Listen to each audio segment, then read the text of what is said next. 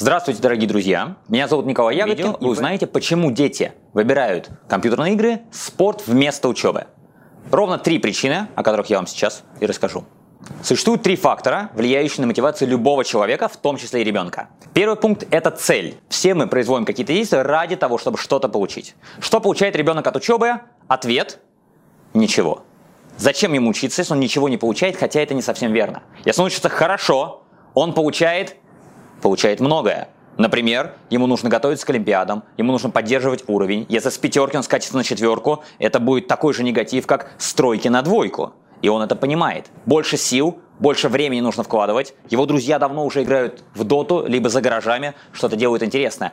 А ему нужно оправдывать ожидания родителей и учителей. Его жизнь никак не связана с успехами в учебе. Она никак не улучшается и, кстати, никак не ухудшается, если этих успехов нет. Если он будет учиться плохо, кроме того, что у него будет много свободного времени, он не будет думать и переживать о том, что у него плохие результаты, он получит какой-то объем негатива от родителей или от школы, но благо наши дети с 1 по 11 класс прекрасно с этим справляются, они учатся обесценивать.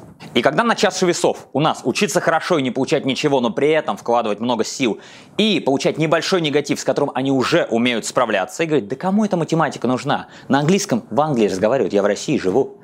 Они выбирают, конечно, второе. Это что касается цели. Таким образом, реальной цели учиться и учиться хорошо у ребенка нет. Вторая причина – это процесс. Но давайте посмотрим в глаза правде.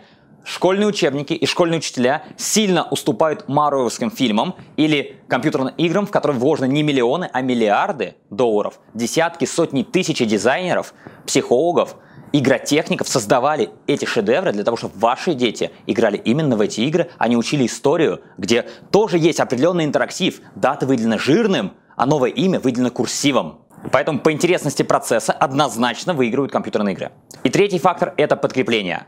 Все мы живем и хотим быть успешными. Нам нравится та деятельность, где мы чувствуем себя успешными и профессионалами, и не нравится то, что у нас не получается. В компьютерных играх все сделано ровно таким образом, чтобы вы постоянно получали позитивные подкрепления. Каждое действие оценивается. А если вы сделали что-то неправильно, из компьютерной игры никто не будет ругаться, что вы неправильно выбрали стратегию, что вы вышли из-за угла слишком рано, стреляли слишком редко.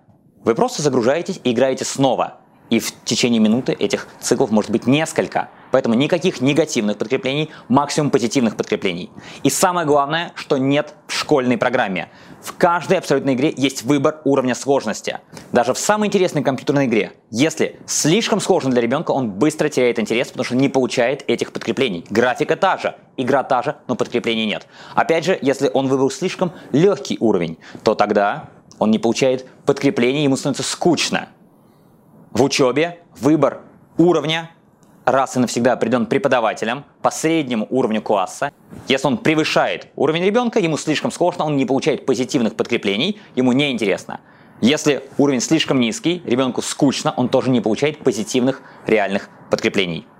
Подытожим. У ребенка нет никакой цели учиться и на самом деле никакой цели играть. Да, там есть какие-то небольшие цели, так же как и в обучении. Оценка, пораньше сделать домашку, но это несущественно для ребенка. Второе. Процессы подкрепления. Компьютерные игры выигрывают и по процессу, и по подкреплениям за счет того, что нужный уровень сложности поддержит игровую динамику. Исходя из этого, что вам нужно знать и что вам нужно применять? У ребенка уровень сложности должен совпадать с его уровнем возможностей. В обучении он обязательно должен преодолевать определенные сложности в очень коротком промежутке времени, сразу получая позитивные подкрепления. Ну а относительно цели, если вы сможете организовать среду, в которой каждое позитивное, правильное действие ребенка будет подкрепляться и приносить ему какую-то пользу, то вы получите не только ребенка, который будет замотивирован учиться, но и человека, который будет успешен в жизни. Потому что если до 18 лет никогда от ребенка ничего не зависело, ни одно его позитивное действие по сути не подкреплялось, то как он в 18, 19, 30 или 50 лет будет чего-то достигать, ставить себе какие-то цели, какие-то задачи, встречаться с трудностями и работать, вообще говоря, хотя бы не то, что вне офиса, а хотя бы без надсмотрщика, который постоянно его ругает, потому что именно этот способ мотивации максимально вшит в голову каждого из нас и каждого нашего ребенка.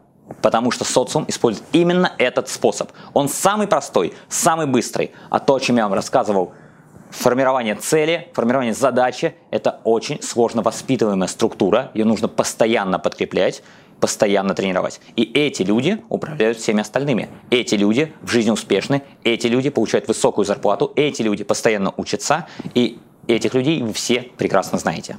Если вам понравилось это видео, подпишитесь на наш канал, ставьте лайки, а также пишите свое мнение под этим видео. Нам оно очень важно. До встречи в следующем видео.